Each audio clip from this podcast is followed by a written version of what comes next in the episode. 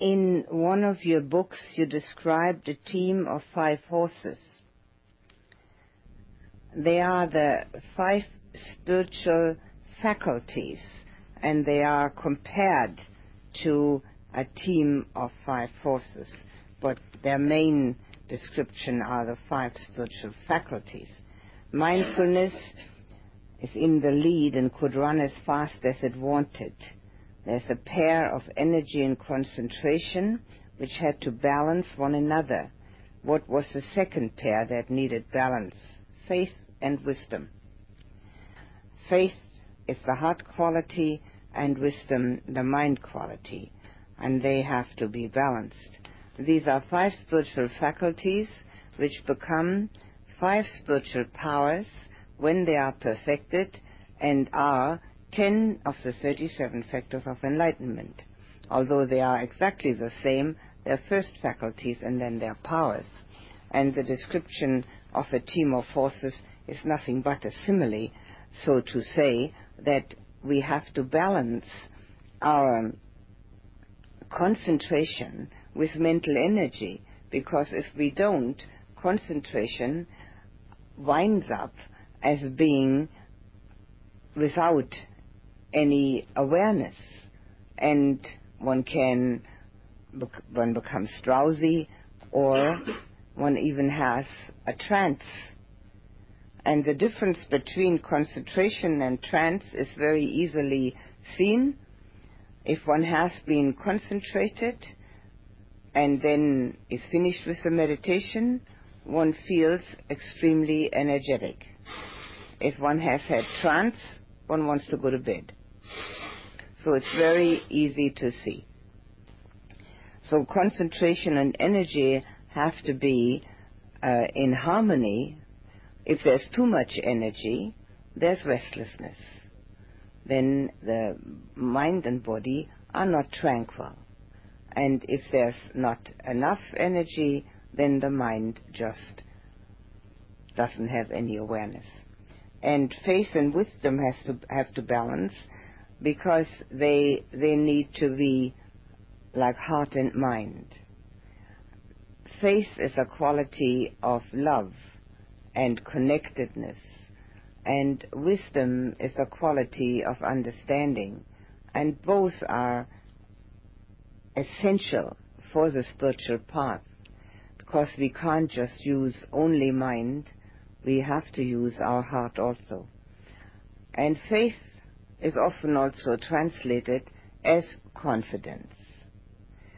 We don't need blind faith, but we need confidence. And confidence is the opposite of skeptical doubt. So um, when confidence arises, joy usually arises with it.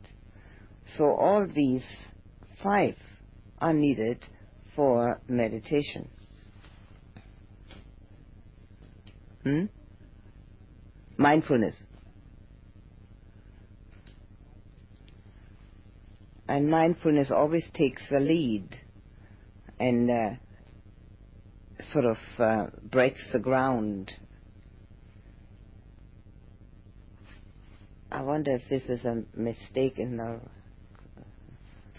writing. How does one love wife, husband, children, etc., with being attached? I think it should say without being attached. Huh? It seems it takes a fearlessness. Could you speak more about love? I think I did last week. um, I think it's supposed to say without being attached. Huh? How does one love wife, husband, children with being attached? Everybody knows how to do that.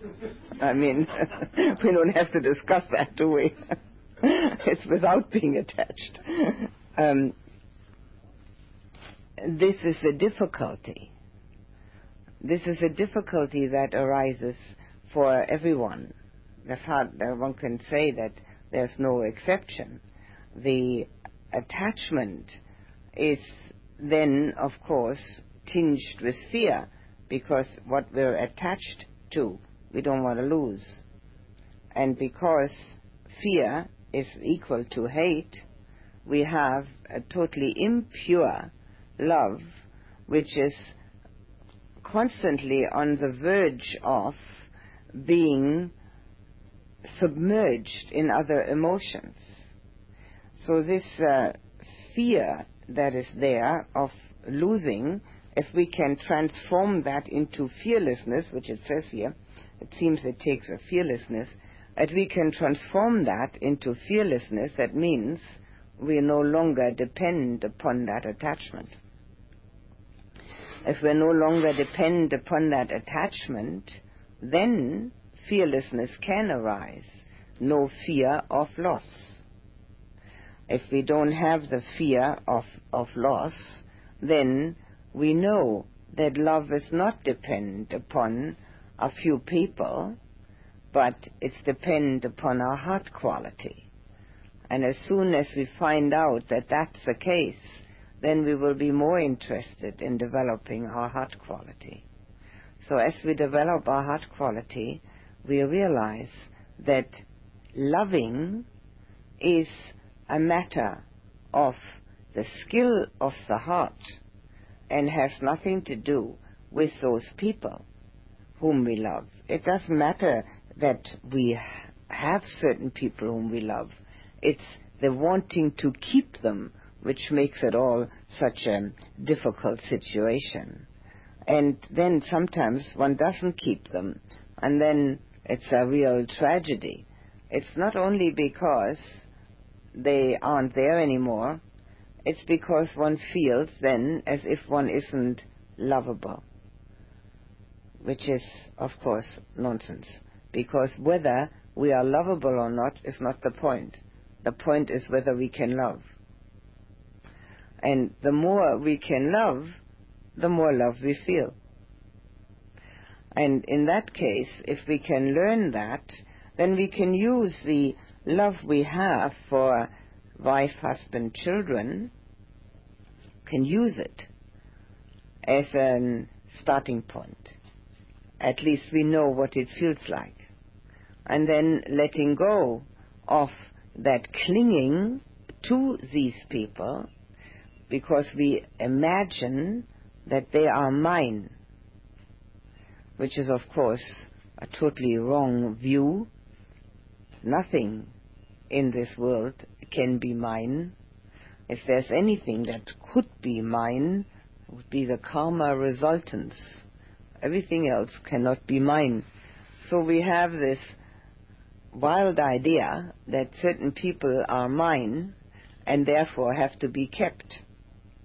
But if the heart is full of love, it can change those ideas because it can love wherever and whoever there is. So that would be quite a way of learning to expand and extend one's loving uh, capacity and when it becomes perfected, it is called in the Buddhist terminology immeasurable. It becomes immeasurable. And then the fear of losing certain people will also vanish because the clinging to them has vanished. But the fear can only vanish when the clinging has vanished. When there's no longer the idea that I have to keep that certain person because love is dependent upon that certain person. You spoke of momentary concentration, neighborhood concentration, and full concentration. Could you please describe the feeling of neighborhood concentration as I'm not sure how to recognize it?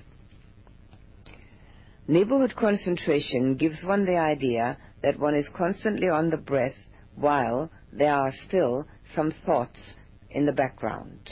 The thoughts are very fleeting. They are like um, clouds. They seem to be at the back of the head, which is, of course, not so. And they certainly do not need to be labeled. And at that time, it's important to have a little more willpower, determination, to stay only with the breath, to become the breath and get away from that background noise of the mind. It doesn't make a real noise, but it uh, appears like that. Neighborhood concentration is already a concentrated state where the thoughts are not solid enough to interrupt one's attention on the breath, but yet one isn't all the time on the breath because the mind cannot do two things at the same time. So what's actually happening is that one goes from the attention on the breath to those thoughts in the background and back to the breath and back to the thoughts and back to the breath. It's stabilizing and solidifying the mind on the breath at that time and not paying any attention to anything else. What we don't pay attention to, we don't know. So whether there's any background of extraneous thoughts, if we don't pay attention to them, they cannot disturb us. The neighborhood concentration is a very important aspect because it certainly leads to full concentration. Momentary concentration is the kind of concentration where we can be on the breath momentarily and then solid thoughts arise which take us away. And then we need to label those.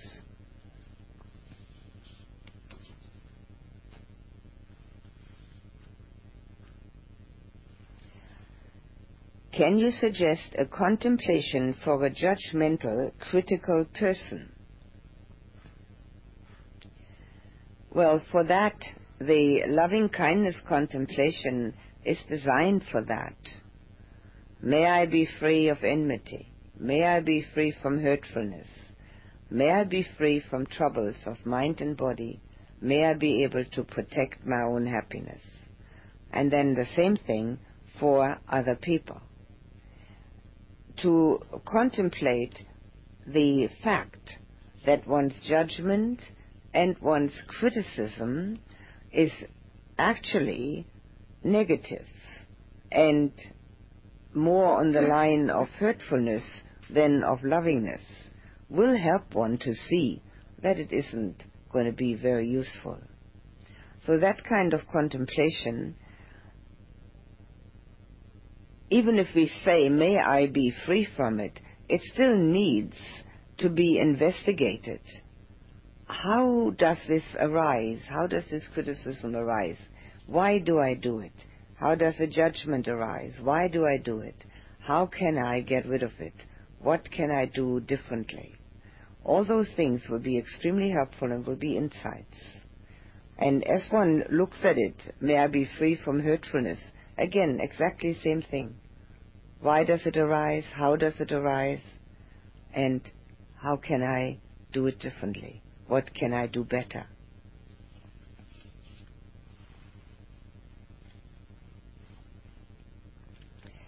Can you give an example of how to do karma contemplation?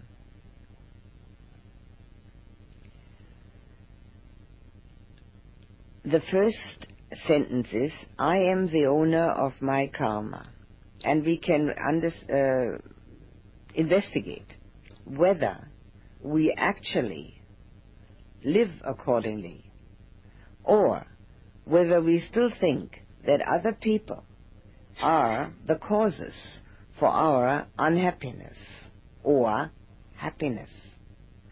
Do we still think that others have a hand in it or the situations or the whole um, experience, or do we realize that we own the karma resultants and we are the only ones that own them?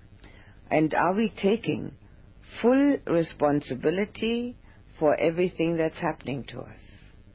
Or do we still think that there's something else outside of us that's acting upon us?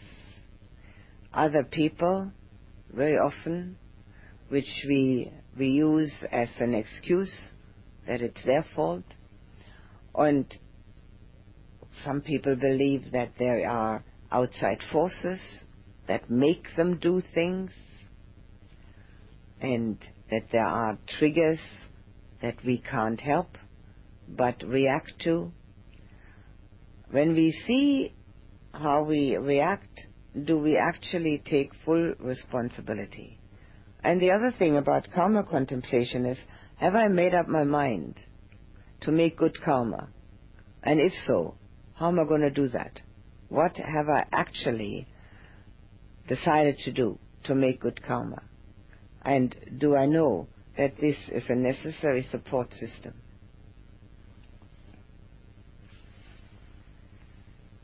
Some order of swamis or monks cannot see their family because they would be too much in the world and be fed by sensual desires. How does the Theravada tradition differ in this respect? It's not forbidden to see one's family.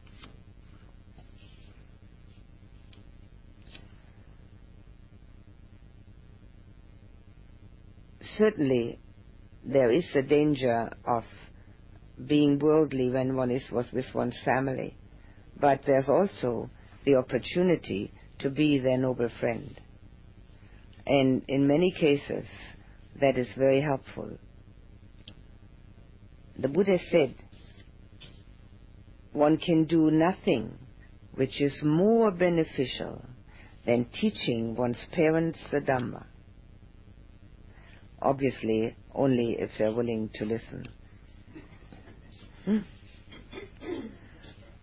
So, it's uh, it's certainly not um, a rule not to see the family, but also it's a rule not to stay with them for too long because one can get off the path then and get back into the worldly um, ideas. That seeing one's family brings about sensual desire. I'm not sure why it should do that it uh, reinforces attachment. That's probably the worst of it, and brings the world too near. But to be the noble friend of one's family is also another important aspect, and it can be very helpful for both sides if one can manage that. And quite often it happens.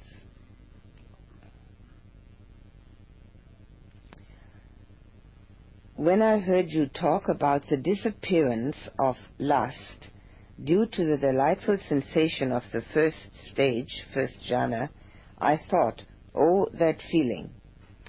Do you think it is possible to have had the insight also from the first jhana and just not know that it is what you're calling insight?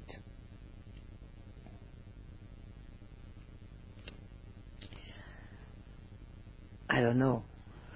I have no idea. The insight that lust is not a useful um, quality to have, and that one doesn't have to look for the satisfaction outside of oneself, but has it within oneself. If that insight arises, whether one calls it insight or not, one knows it. One can call it anything one likes. One can call it understanding. One can call it uh, um, a new idea. One can call it a viewpoint. It doesn't matter what one calls it, but one knows that one knows. So the word insight is just a descriptive word. It isn't the insight itself. The insight itself has to arise for each person. The word is only a description. So I'm not quite sure, to tell the truth, what is meant here. Not 100% sure.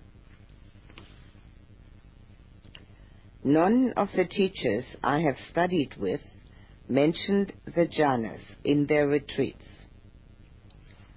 In a book, one teacher says, on page 140, they are simply profound states of unity and rest, often unintegrated to the rest of our life. Simply is uh, not quite the right description, is it? A state of unity and rest is not simply. This is opposite to what you say. This quote is out of context. I haven't read the book. I can't say anything about it. But uh, I mentioned this morning that unfortunately there's a great deal of misunderstanding about the jhanas and a great deal of um, wrong view about it. But if one has a profound state of unity and rest, that certainly isn't something to be sneered at. That is unintegrated to the rest of our life seems a personal opinion. Personal opinions are rampant. It's not what the Buddha said. All I can say is what I read to you today are the Buddha's words. If one wants a spiritual life and a spiritual path, one needs a guide.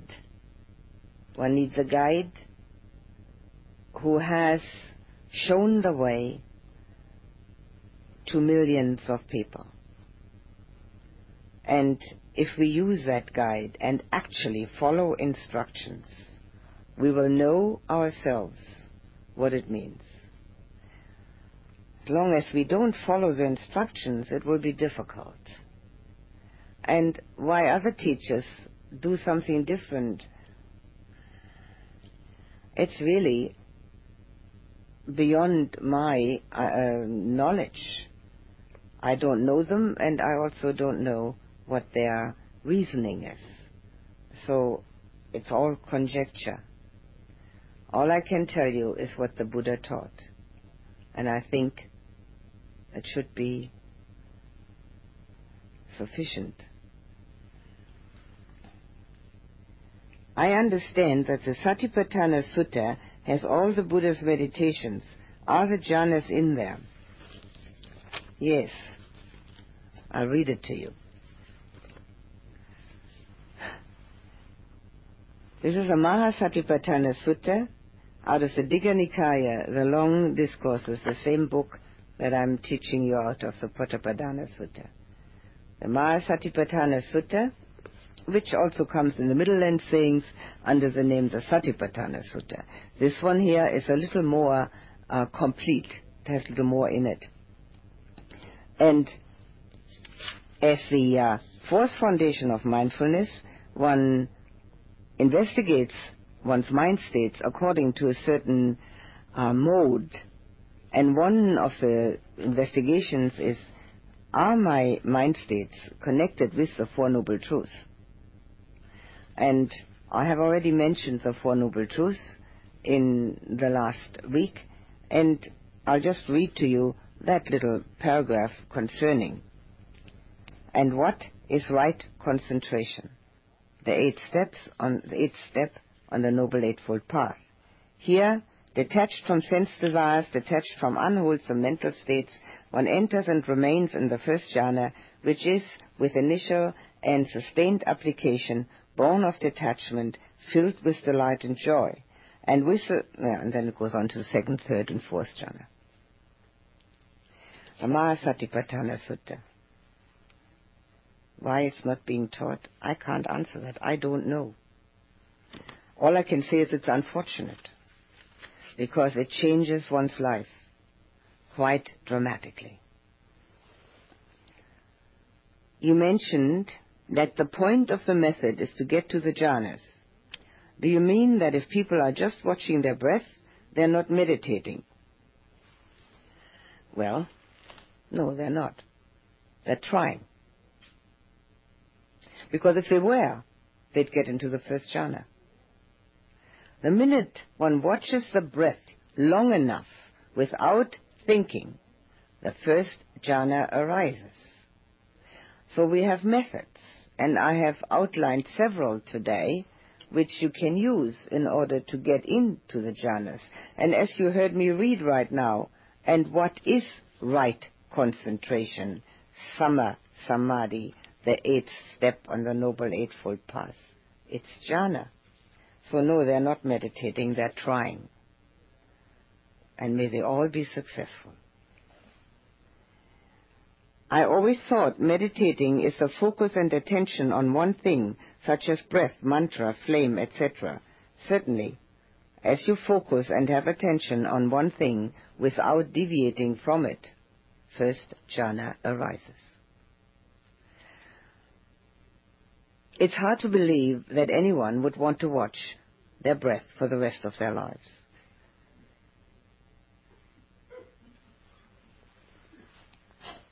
Maybe they do. What you call contemplation is called meditation in many books, and also done in retreats as meditation. Is this just a matter of semantics?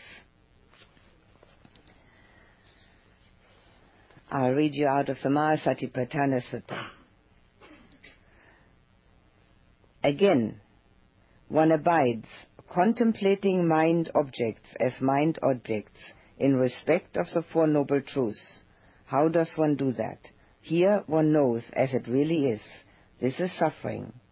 And one knows as it really is, this is the origin of suffering, and so on. That's a contemplation. A contemplation of the Four Noble Truths. A contemplation brings insight, a renewed understanding on a deeper level of that which we have intellectually already understood.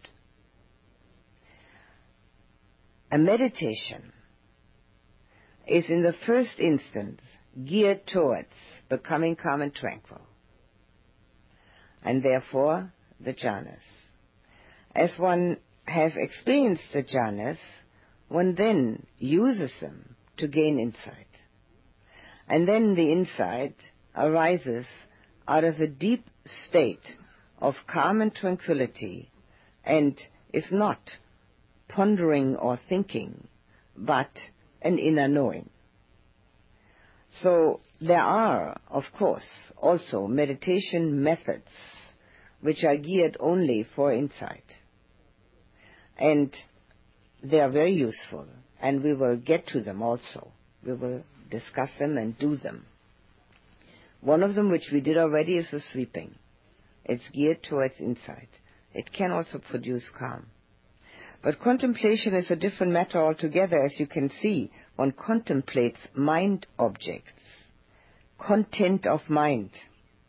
In respect to the Four Noble Truths, this is only one uh, example. Now, a mind object is also the contemplation on the loving kindness. May I be free from enmity, from hurtfulness. But then it says, is loving kindness a contemplation or a meditation? Loving kindness meditation is a meditation. Loving kindness meditation is supposed to bring up the feeling and can be entry to first jhana. Loving kindness contemplation is an investigation into one's mind states. Am I full of enmity, hurtfulness, and so on? What's my happiness? The contemplation of the mind objects of one's mind states, whereas loving kindness meditation brings one to the feeling. If one is only thinking it, it will eventually bring one to the feeling. If one keeps on doing it, if one is um, persevering and really um, patient and keeps on doing that. Now, is that clear? That's quite important to know the difference between contemplation and meditation. It is, uh, is that quite clear? Or does anybody have any uncertainty about what is a contemplation and what is a meditation? Anybody not yet clear about that? Okay.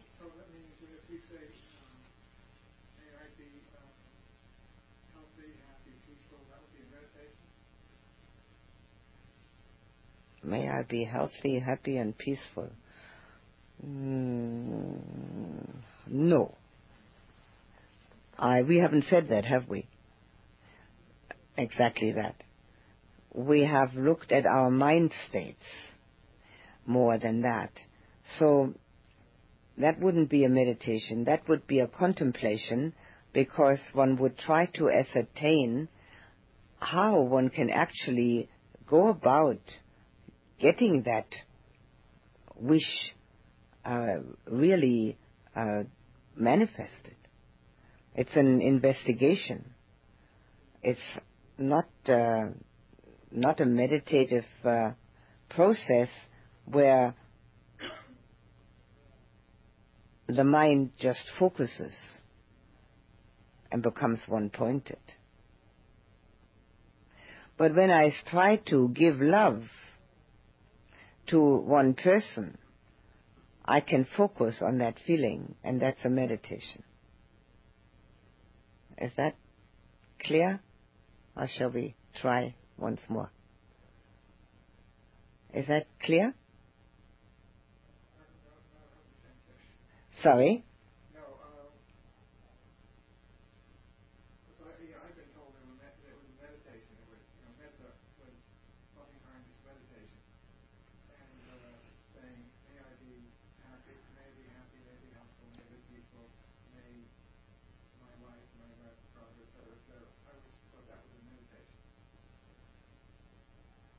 Well, you can call it that, I suppose.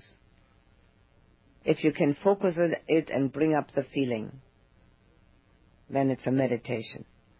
But uh, we're doing here metta meditation every evening, and that's meditation.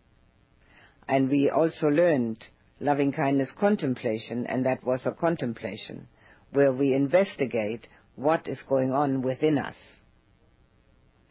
So if we can bring up the feeling and focus on it and stay with it and have that one-pointedness, then that's a meditation. Both are very important. Contemplations and meditations are both important. It's um,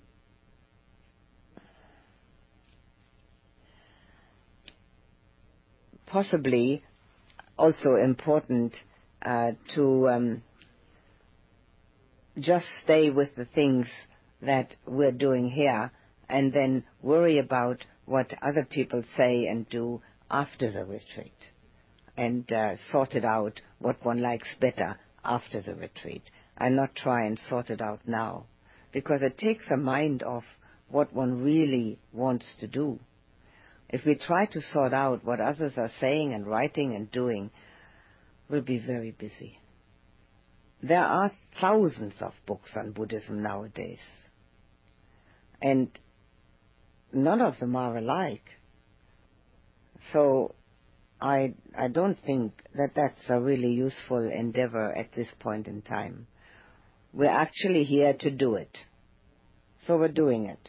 And then when we get home, we'll sort it all out and maybe decide we like something else much better. Not this, something else. That's fine. No problem. It's entirely up to each person. But to try and sort it out now is makes the mind too busy and takes it off its real purpose of concentration. Could you please tell us the connection, if there is one, between insight and intuition? Well, there could be one. But the way people usually use the word intuition, it's more as if there is a feeling what they should be doing in the future. And that's not really insight. If that's what the intuition produces, it doesn't have any connection with insight.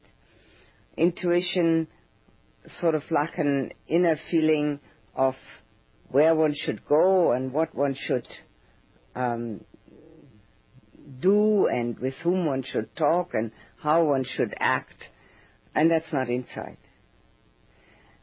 Insight, in the traditional way of its meaning, is always connected to anicca dukkha anatta, impermanence unsatisfactoriness, and corelessness, substancelessness, non-self, either one of the three. Now, obviously, it can be also an insight into any part of those. So that maybe one of these three things do not come out so clearly. But basically, that's where insight goes to. And it isn't a feeling of what one should do or how one, whom one should see, and uh, which is usually what people talk about when they talk about intuition. Um, more, intuition seems to be more used, the word, on the level of telepathy. Well, that's not insight. Insight is an understanding, a real understanding of what's happening to one as a human being. And seeing it in a totally different way from the way we usually do. So maybe they don't have any connection. The similarity of it is that insight can be a spontaneous arising. A spontaneous arising of seeing things in a different way. And so is intuition a spontaneous arising. So there we have possibly the connection. But I don't think that there's anything further as far as the connection goes.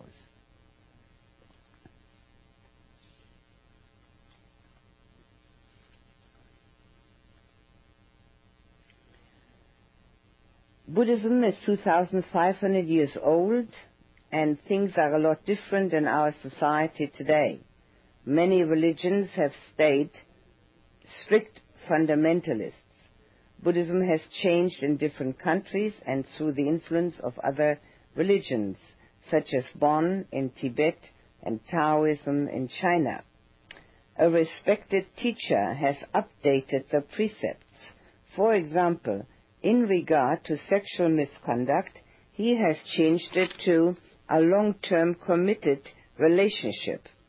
I interpret that as not necessarily being married and possibly a homosexual relationship. To that one can say that marriage and such relationships similar are very much depend upon the society we live in. In Tibet, it's perfectly all right, or used to be anyway, perfectly all right for a woman to have as many as four husbands. In our society, that would be somewhat frowned upon. In a traditional Muslim society, it's perfectly all right for a man to have four wives. We don't like that either. However, we are perfectly happy for people to live together without being married. So, must be okay in our society. And also, most people who give it some thought find it all right if there is a homosexual relationship. So, if it's a committed one, as is said here, in Sri Lanka, if one would admit to a homosexual relationship, I think nobody would ever talk to one again. Different countries, different society, different ideas. So what's all right here is not all right over there, and likewise. When I was explaining the precepts, I went further than that. I said that to undertake the training to abstain from sexual misconduct has as its training on the other side of it, as the opposite, the training that one is responsible, reliable, and stays with not only one's sexual partner, but also one's friends, and has a feeling of responsibility towards the people that one is together with and one's family. However, to change the traditional precepts on a level where one actually uses that for taking them is not a given possibility in the ordained Sangha. Lay people can do what they like. But in the ordained Sangha, that's not possible. Because the precepts are recited and chanted in Pali. And this one, when it's chanted in Pali, it's just translated into English and uh, or German or wherever we happen to be, and we can't just change that. This is the traditional way of taking refuge in precept. That we explain them on that level, and even more so than this one, is a matter of course, so that we know what is meant and how we should actually address such a precept. But changing it on an um, official level, that can only be done by lay people. We could never do that. There's no way that that would be acceptable. And it's not even acceptable if we wanted it that way. Because it is such an old tradition and has with it um, a feeling of being embedded within a large community of those who take refuge in precept. That to be outside of that and make oneself different from that is again a separation. So we wouldn't ever think of doing that. And the same for the next one. In the precept of refraining from alcohol and drugs, he has added other intoxicants, which he says are violent TV and other unhealthy forms of the media. What do you think of this updating? Well, when I was talking on this last day of the course we had, I did mention that we should refrain from letting our minds be soiled by the media, particularly television. And uh, that, I would say, is a very useful uh, way of trying to keep one's mind pure and having health food for the mind. That's the way I expressed it. But again, we can't change the precept. We can't change the traditional way of reciting it, chanting it, and being embedded within a very large community 500 million Buddhists in the world. Most of them would be taking precept and refuge. And uh, in this tradition, we would stay with the way it has always been done. But as I said before, a layperson can do what they like. They can make up precepts as they go along. But both of the ideas that are expressed are totally valid. It's just no way that we can put that into an official form. But we can explain them, and people will undoubtedly take notice of that.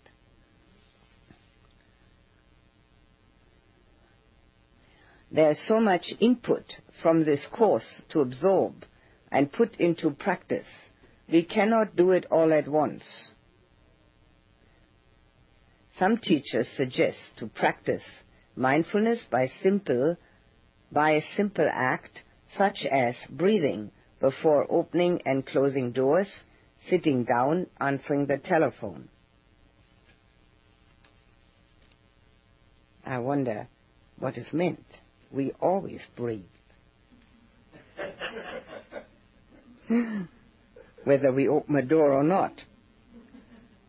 I would guess that what is meant is that one pays attention to one's breath and then opens the door. It can be helpful. Can you offer some hints of how we can utilize the lessons in the first week, month, three months, etc., when we return to the real world? Well, the first thing that we would um, one could um, debate about is is this unreal? It's just as real as anything else. Yes, I can certainly offer some hints. Do it now, while you're here. And then take it with you when you get home and you've already become used to it. Don't think of the future. Do it this moment. Practice mindfulness in every waking moment as you are here. That's what you're here for. Practice everything that you've been taught. These are tools. Got plenty of time during each day to use those tools. And as you use the tools and not think of the future, and not think of the past, but just use the tools, they become familiar. And then it's much easier to use them at home.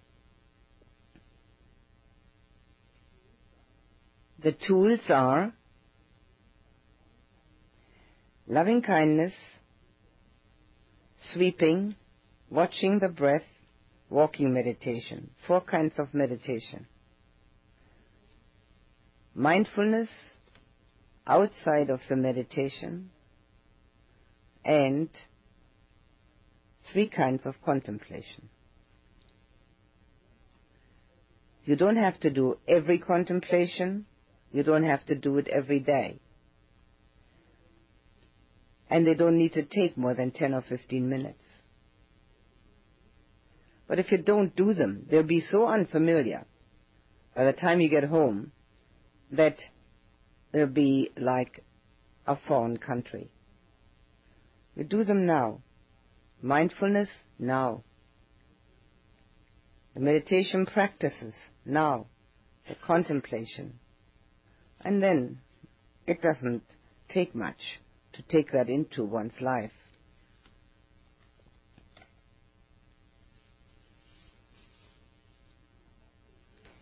I have been here since the beginning. Usually, when I'm away, I miss my wife after a few days, except when I've gone to New York City. It takes me a week to get lonely, since I'm busy every moment and there's so much excitement and input. Here, I do not have as comfortable surroundings or as nice weather as at home, and it is the same routine each day. Yet, I don't miss her.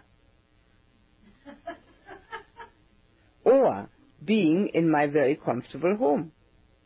I know this is very personal, but it seems odd to me. Can you offer some possible reasons? My longest retreat up till now has been four days. Well, yes, I can offer uh, possible reasons. Namely, that hearing the Dhamma and trying to practice it even on a limited scale does have a totally different ambience than ordinary life, including New York City. it's uplifting and inspiring, and if one takes some of it in, it can be also soothing. So if one feels uplifted and inspired, and the mind is a little bit calmer than usual, one doesn't miss all the input that one usually has.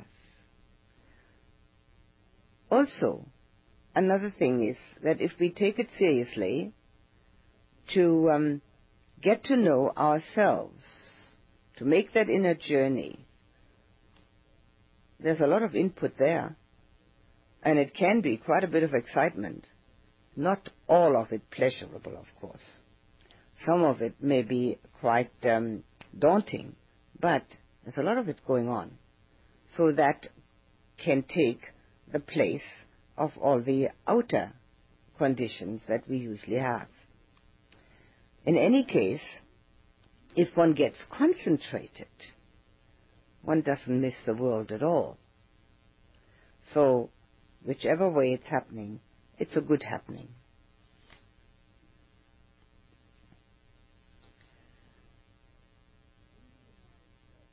In the United States, many of the teachers of Theravadan meditation are from a Jewish background.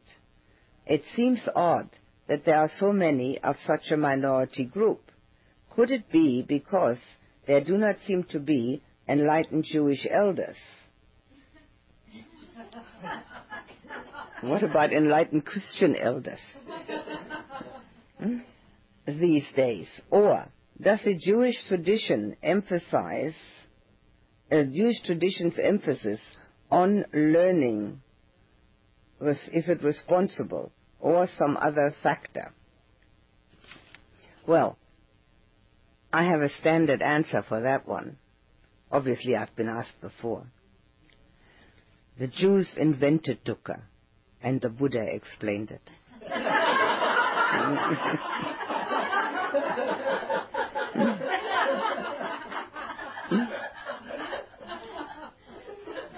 and, and you're welcome to pass that one on.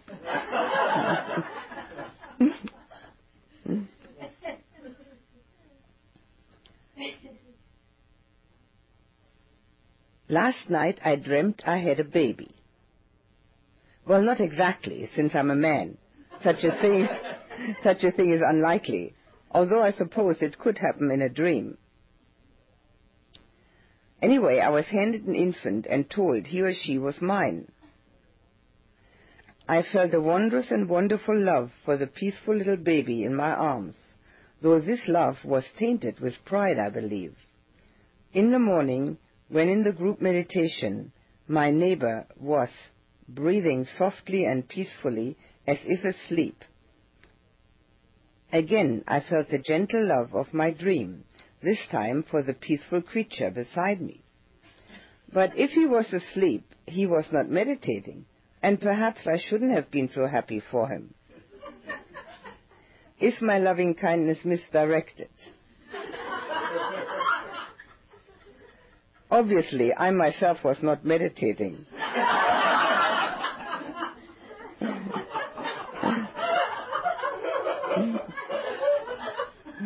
yes, that's obvious. Should I have directed the loving kindness toward myself and used it as a meditation?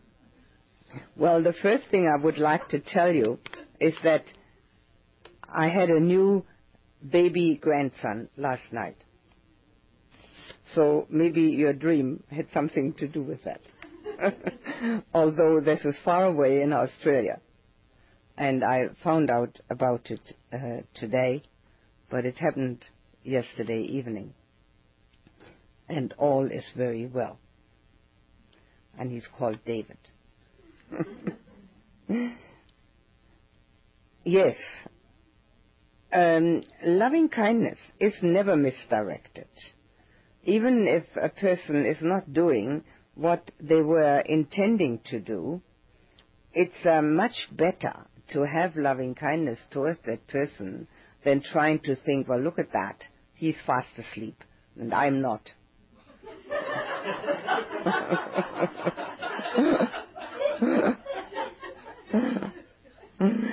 so it's it's much better to have loving kindness, and it's not misdirected. It never is.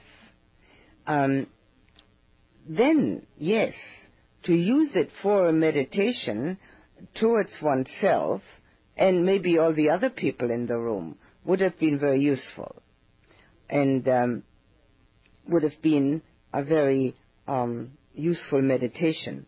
This dream about the baby and the love which arose, that feeling one could resurrect in memory because then it becomes present.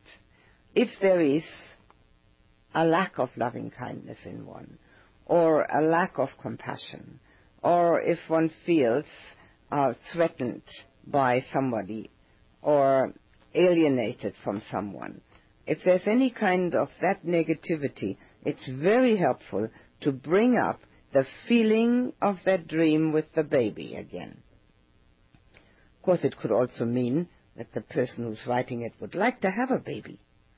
So that is also possible. And uh, babies are helpful in getting loving kindness and compassion to arise because there's no other way to deal with them. Just none. So one is forced to have that arise. But if there isn't a real baby uh, around yet or isn't going to be, it's very helpful to bring up that feeling any time that one has the um, feeling that one needs more loving kindness. And um,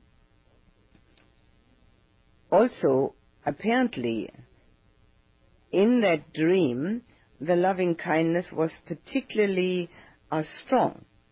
So one could also try to use that remembrance of that feeling to start out loving kindness meditation. It could be helpful. And uh, it gives one sort of an um, idea what it could be like. It, um, all of that could be helpful. And um, it's never misdirected. And uh, yes, it should be used as a meditation. It would have been probably quite a good loving kindness meditation because it was so shortly after the dream. This afternoon I practiced the sweeping method according to your suggestion. As I used my mind like a slowly opening fan, I noticed my head started to swing and turn in circles. This happened in just a few minutes. If I don't use my willpower to stop the movement, I think it may go on and getting big. When I stop the practice, I feel a little headache and nausea. Later on, I shift my attention to the breath in the belly. Then my headache started to go away. Am I on the right track? I don't know. Actually, if the head swings or turns uh, outwardly, one should definitely stop that in the sweeping and um, just even open one's eyes and stop the whole thing. Um, if there's a headache and nausea, it nausea is actually a sign that it could be working very well. A headache is usually a sign that one is trying too hard. And uh, through the sweeping method, one can easily let go of a headache by just going throughout through the ears from the pain uh, spot out through the ears, either both or the one if it's on one side, and do that often enough so that it um, disappears. Headache is a sign of trying too hard, and nausea can be a sign of it working quite well. The um, the sweeping.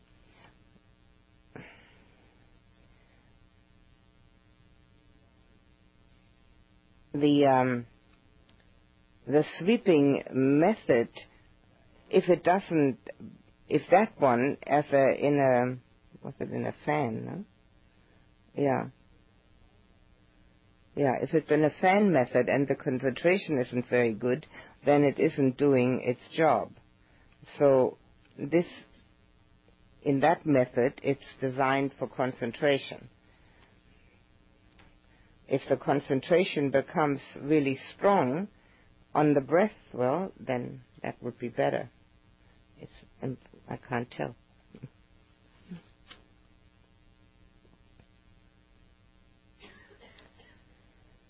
In the four parts of mind, doesn't perception as recognition sometimes arise before feeling? That is, sense contact, a spider, how awful rather than sense contact, how awful a spider. Both are perception.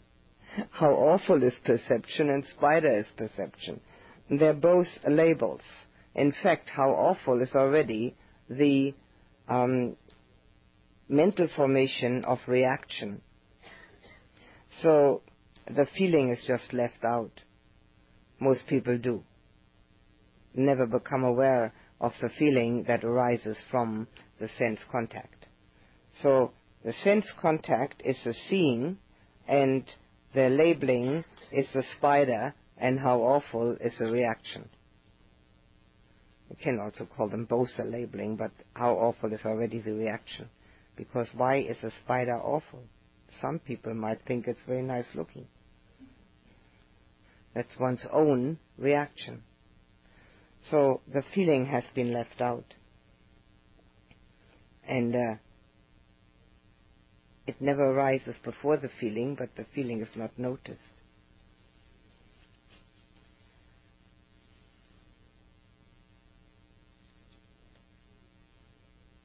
What do you suggest to be able to stay concentrated on just developing concentration without an element of trying or efforting coming in around achieving a state you're supposed to reach.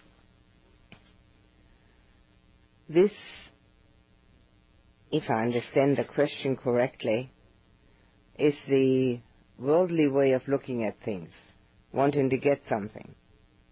In order to get concentrated, one needs to let go. There's nothing to get. Everything's already there, within inside of oneself. Got to let go. So the um, development of concentration arises when we let go. Let go of everything that could possibly arise in the mind, primarily achieving a state one is supposed to reach. One isn't supposed to do anything. One isn't supposed to reach anything. One isn't supposed to achieve anything. One's just supposed to be concentrated, and that one can only do if one lets everything else go. So this is a worldly way of looking at things. This is the achievement syndrome, with which the whole um, business sector of mankind is so concerned that they get ulcers. We don't want to get ulcers from meditation, do we?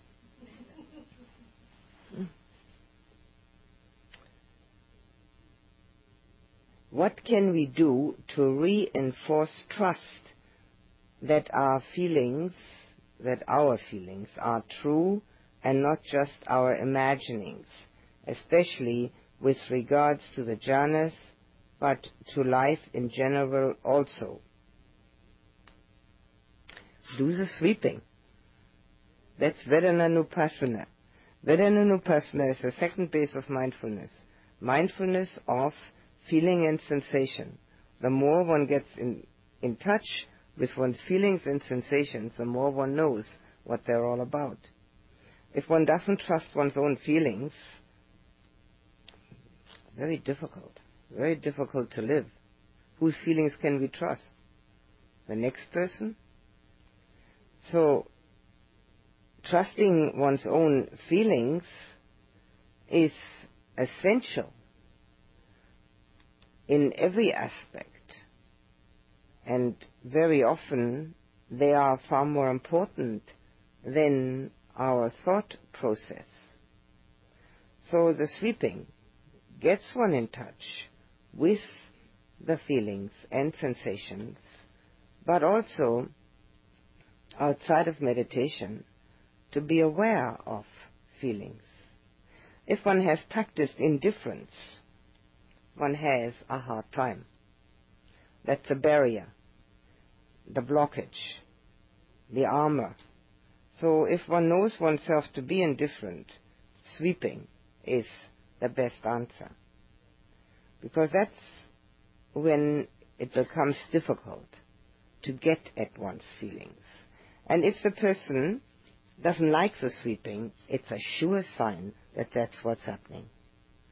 So that needs to be done then. It's an absolute indication that whoever um, has trouble trusting their own feelings will might not like the sweeping and therefore needs to do it. Because that's the, the best, easiest way to get in touch.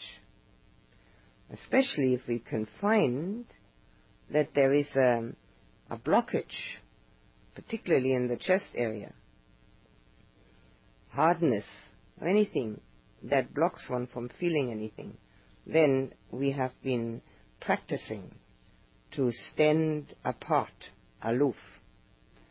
Someone who practices indifference feels like a spectator and not like a participant. A spectator gets easily bored with the whole thing because it isn't always interesting and never feels as if, as if he or she is really experiencing what's going on. It's always looking at it. That's the result of the practice of indifference. And that practice is damaging to one's love and compassion. It's damaging to one's heart quality. So I don't know whether that's the case or not, but if it is, then the sweeping is the most helpful thing to do.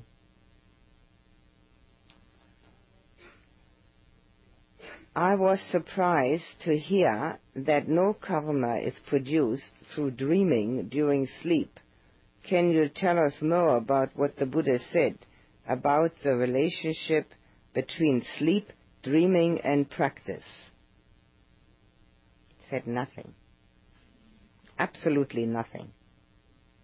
The thing that he said about sleep was that one should sleep mindfully. But in order to do that, one has to have a fully trained mind. It means that one sleeps and knows that one is sleeping. And if it happens for the first time, one thinks one isn't sleeping. But the rest that one gets is the same or more than when one is in deep sleep. Dreams, he said, we have enough to do with what we're conscious of. Never mind all the stuff that comes out of the unconscious. The only time that he talked about dreams in a sutta was when somebody, a king, wanted to make war because of a dream he'd had, and he stopped him from that. But he has no, he had no interest in explaining dreams in fact, he forbade it to monks and nuns that they should explain dreams because sometimes people make money out of that and it's not useful. Not useful for the goal. There's one single goal in the Buddha's teaching and everything that he teaches and talks about is directed toward that goal. I was told that the word Zen comes from the Chinese chan, which derives from the Sanskrit dhyana. Is this related to the Pali jhana? No. I believe the Sanskrit word means sitting meditation. No, it doesn't. It means wisdom. Dhyana, D-H-Y-A-N-A, means wisdom. And jhana, J-H-A-N-A, means meditative absorption. So um, it's quite true, this derivation is quite true, but it has nothing to do with jhanas.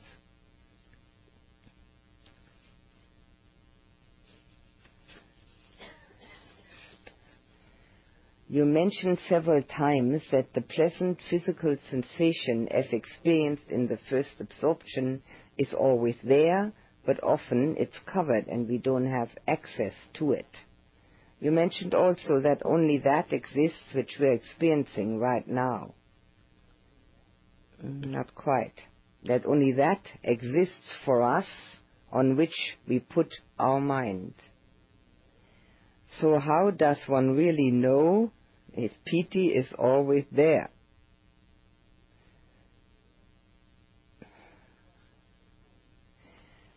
If one has become practiced and skilled at entering first jhana on demand, one knows. Any time one wants to enter first jhana on demand, it's there. So one knows. It's nothing that we can put in there. It's always there. We can only find what's already there. If we didn't have the seed of enlightenment within us, nobody's going to put enlightenment into us. All we have to do is develop it. We've got it all within. We just got to choose the right things to develop and cultivate. Could the same be true for feelings like pain or emotions like anger or greed? Unfortunately, yes. You remember, I showed you this little jack in the box here? It's always in there. And it loves to come out. Because it feels really claustrophobic in there.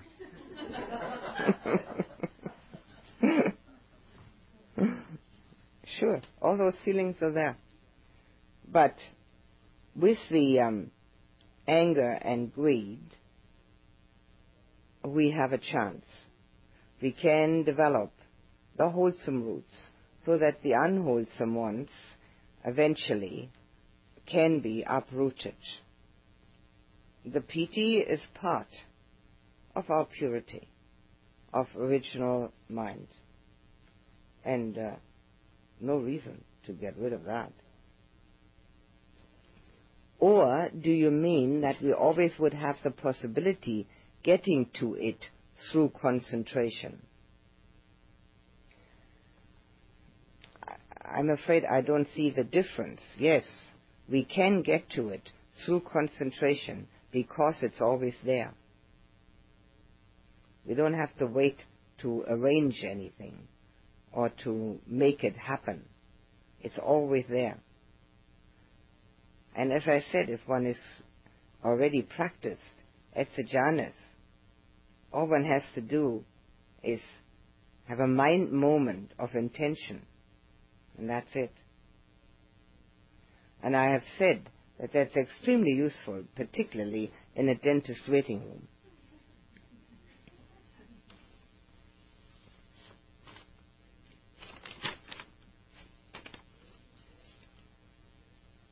The only way I could become aware of not having an I would be by attaining another level of consciousness. I don't think I can get at it through intellectual deduction, such as saying I'm not this nor that. I mean I'm already intellectually convinced that my body isn't me, but that doesn't get me very far. And I think there is a real danger of alienation, psychological breakdown, in thinking and intellectualizing about is there an I? Well, the Buddha didn't seem to think so. He advised it and recommended it.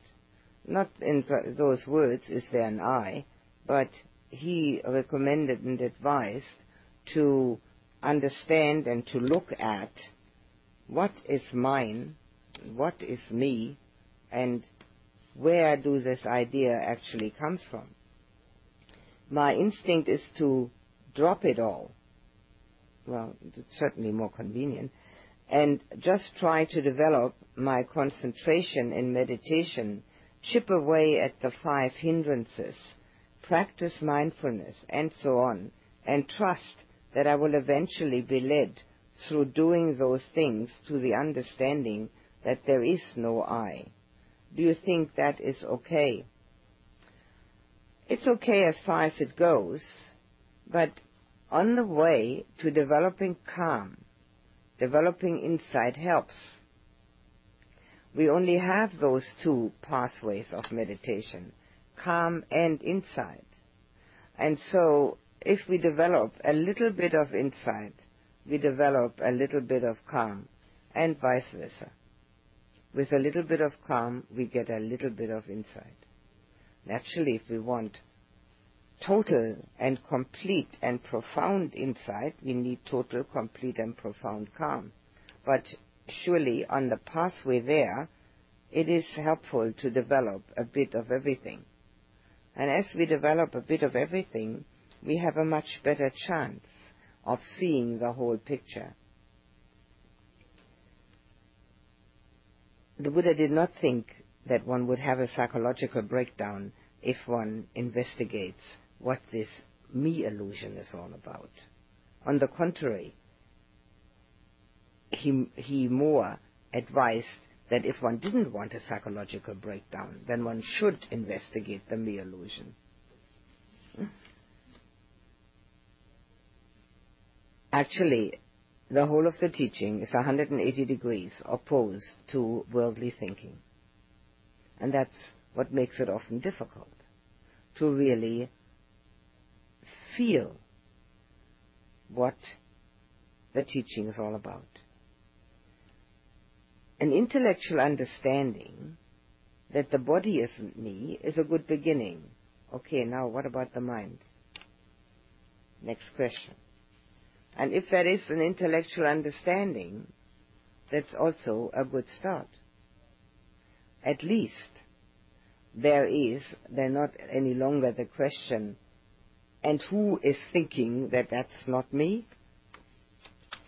So it's very useful to get an intellectual understanding, to find quite clearly within one's realization and understanding that everything that happens are just phenomena happening, arising and ceasing, without any pause,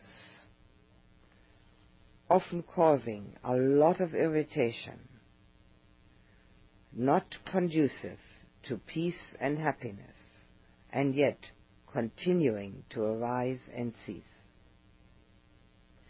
And if we have an understanding on that level, we may be able to go, go on towards a deeper understanding. Obviously, the other things have to be done too. Mindfulness, chipping away at hindrances, and developing concentration. But there are also those people, and they are not so rare, that can develop concentration far better on an insight practice. They're just not able to get concentrated on the breath. There are lots of people like that. Their mind is too intellectually geared towards analysis. And particularly in the West, we find that a lot because that's the way we've been educated. So if that should be the case, insight practice can bring enough concentration so that eventually the mind does really become absorbed. So both ways are possible. And that's why I've also started explaining the insight practice and why there will be other means of using the practice to gain insight.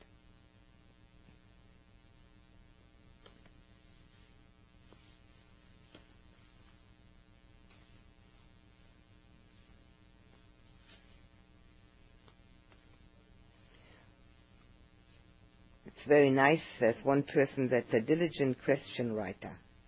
So we have a lot of questions. It's the same handwriting. After the breath appears to stop, I notice when I try hard, the pleasant sensation does not arise, but when I just let go, it happens spontaneously. That's right. It's a nice feeling, but would it be bad to develop a craving for it? Very bad. We already have enough cravings. We don't need another one. One has to, having had the nice feeling, one needs to do three things and not forget. That too is impermanent. How did I get there and what am I learning? And every time we see that too is impermanent, the craving is at least minimized. I was enjoying the pleasant sensation, but the bell rang for breakfast. I continued enjoying the feeling for another five minutes and would have liked to stay with it longer, but my mind told me I might miss breakfast.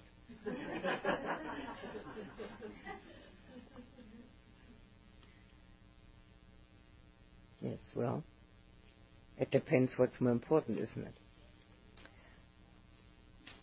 if there's any chance of craving, it's impossible to let go. And then it doesn't happen. So one needs to be very sure that one looks at the impermanence of it all, especially when one goes to breakfast. The last three nights I don't feel tired at night and don't seem to need much sleep.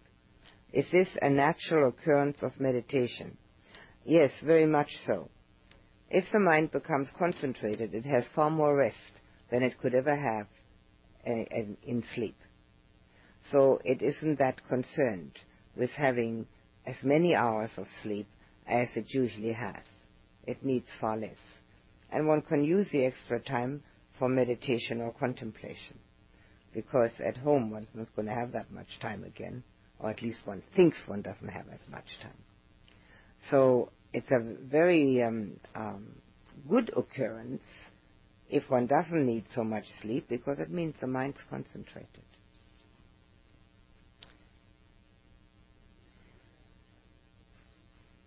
In the evening loving kindness, you have used symbols of a golden vessel and a golden light. Does the color gold have special significance in Buddhist symbolism? Nothing at all except the fact that one thinks of gold as being valuable. And uh, therefore, one uses it in visualizations and also paintings, and very often it is used on um, gold leaf on Buddha statues. People who are devoted will put gold leaf on Buddha statues as a sign of their reverence, their devotion, and trying to offer something that's valuable. So it's only a symbolic um, occurrence to use gold, and it brings that to mind. Value, beauty. Gold has that um, connotation. For a few days I was doing a contemplation or a scanning, and the breath stopped, but I continued with my scanning. Two days ago you said if we feel the stopping of breath, to go with that and stop the scanning. Today I was so involved with the scanning that I did not realize the breath stopped until I paused after finishing the back part of the body it had probably stopped a few minutes before. Any suggestions? I didn't say to go with, with the stopping of the breath. There's nothing to go when the breath has stopped. I said when the breath becomes so fine or can't be found at all, to go within and find the delightful sensation because at that time a delightful sensation should be arising. So if that happens, the concentration happens with, I presume scanning is the uh, sweeping, huh? that if it happens with the sweeping, one can stop the sweeping and go to the delightful sensation. One doesn't have to. One can finish the sweeping. And then, having finished it, one can start again and come to the point where the mind is so concentrated that one can go inside to find the delightful sensation. There's no way one can go with the stopping of the breath, because what is one going to look at? What is one going to become aware of? If the mind says the breath has stopped, then the thinking has started. So that isn't useful. And uh, having found that it stopped and then thinking it stopped earlier, that's a thinking process. So if one doesn't realize that the concentration is very sharp, just continue with the sweeping. It's just as well to go all the way through. One can stop and go to the sensation. I've done labeling at other retreats, but mostly I'm told to just follow the breath. Should I continue labeling in my regular practice at home? Since this is the same person that had that delightful sensation and got, went to breakfast, um, I would like to suggest that having got into first jhana, that's the practice at home. Labeling is only necessary and watching the breath is only necessary in order to get to the concentration. Having got there, we don't need either. Labeling is a device in order to help us gain some insight, also to see that the observer is no longer the thinker, and make the thought disappear, dissolve. Um, the breath is a device to get concentrated. That's all it is, a key. So, since that same person was so delight, delighted with the sensation and kind of reluctantly went to breakfast, that's the practice. That's what we do. The jhanas are the practice of meditation. Samma samadhi, right concentration. I read it out of the out of the book of the Mahasatipatthana Sutta.